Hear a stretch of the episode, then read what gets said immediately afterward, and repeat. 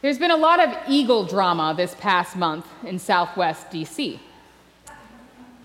Justice and Liberty, who's a couple of 22 years of eagles who live in a nest in a tree on the grounds of the police academy and have a webcam on them 24 7. They're a reality TV couple. well, it so happened that Justice left the nest and didn't return for several days. And the nature world took notice. And it was even odder because Liberty and Justice had just mated and they had two eggs in the nest. And Liberty remained with the eggs. After a few days, she took a few short trips away to go get food. But then her trips became longer. And without a mate to sit on the eggs, the eggs lost their viability. And eventually, after two weeks, Liberty did not return to the nest. And so the experts sort of said, well, you know, this happens sometimes, even though a nest is very important, they take years building it. Sometimes they abandon the nest, and that just looks like what happens. Don't worry, some other eagle will come and claim it. Well, lo and behold, Justice, three weeks after he left, returned to the nest, and Liberty then joined him, and they were reconciled.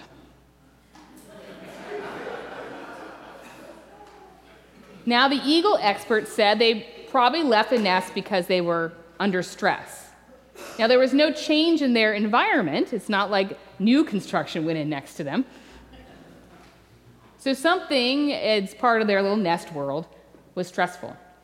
And Experts, of course, will not give an emotional life to eagles for good scientific reason, but I am neither a scientist nor an eagle expert, so I will give an emotional life to liberty and justice. So, justice and liberty had some kind of conflict there going on in the nest, and justice decided it'd be easier just to fly away and not deal with it. And liberty kept the home fires burning, so to speak, for a few days and left as she needed to but then found that when she was away from the nest, this place that had all the memories of 22 years and the focus of the conflict, and had these eggs that were probably not going to make it without a second to help care for them. Her times away became much more enjoyable than sitting there. And so finally, she decided that starting over would be easier than dealing with the loss. the contemporary theologian Richard Rohr compares Easter and Lent in this way Resurrection takes care of itself. It's getting people into tombs that's hard. And I feel that this Lent.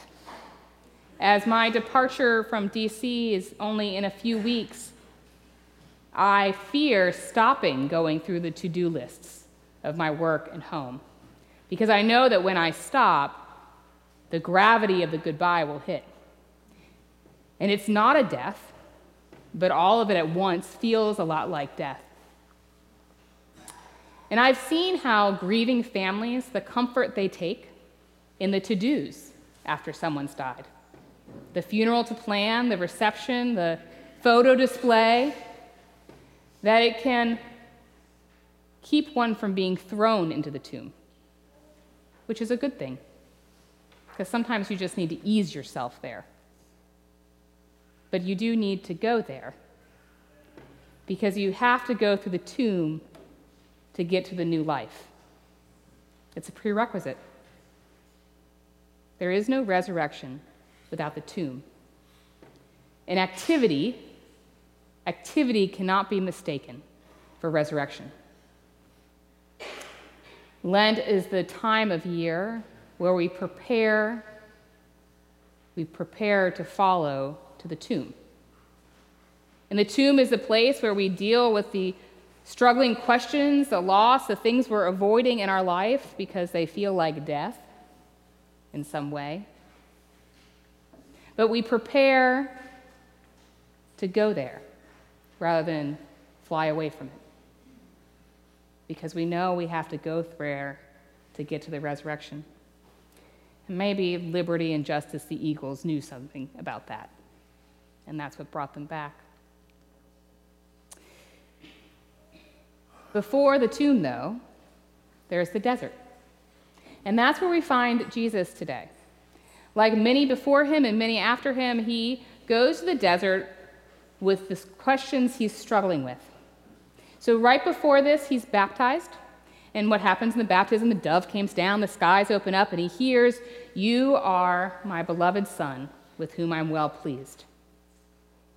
And Jesus walks away from that, filled with the Spirit, but wondering, What do I do with that?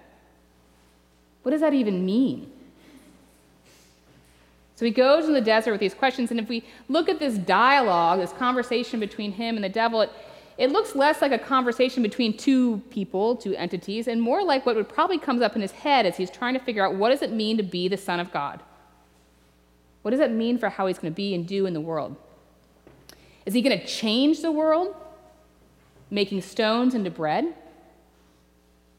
Is he going to amass as much power as he can on behalf of God, but amass it all these things can be yours? Or is he going to wow the world, wow the people around him with some spectac- spectacular display of power, throwing himself off the temple and being caught by angels so they will know his significance? What does it mean to be the Son of God? Contemporary or uh, 20th century spiritual writer Henri Nouwen connects three temptations these three temptations to three lies that we as people tell ourselves about our worth, about where our worth comes from. I am what I do, I am what I have, I am what others think or say about me. Turn these breads into stone. Uh, or, sorry,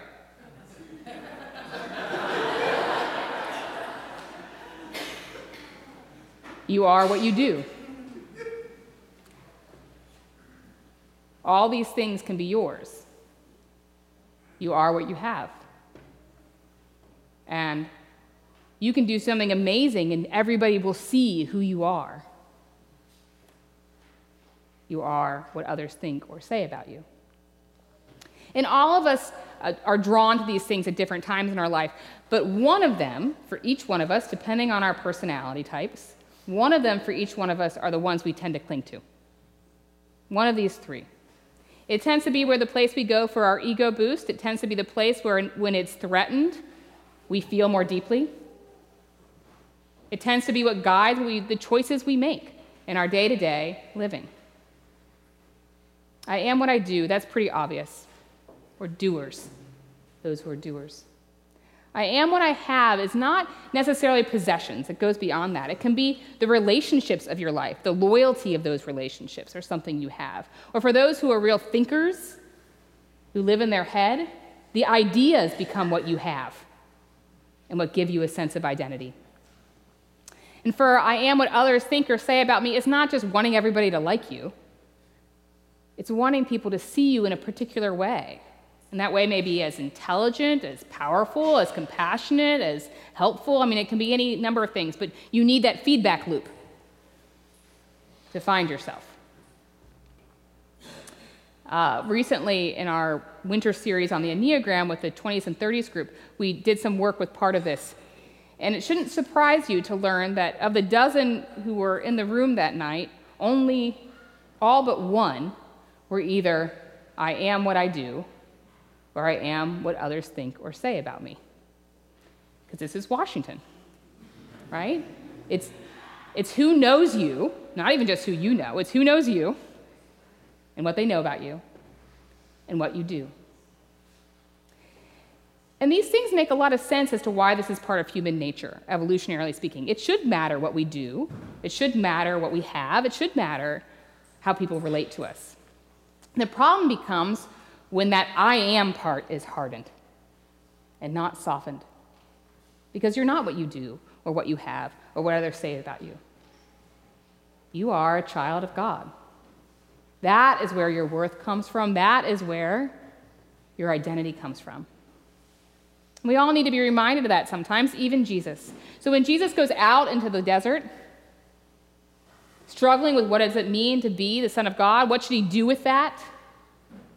The response he gets back is you are not what you do, no matter how many miracles you may do or how many people you may heal.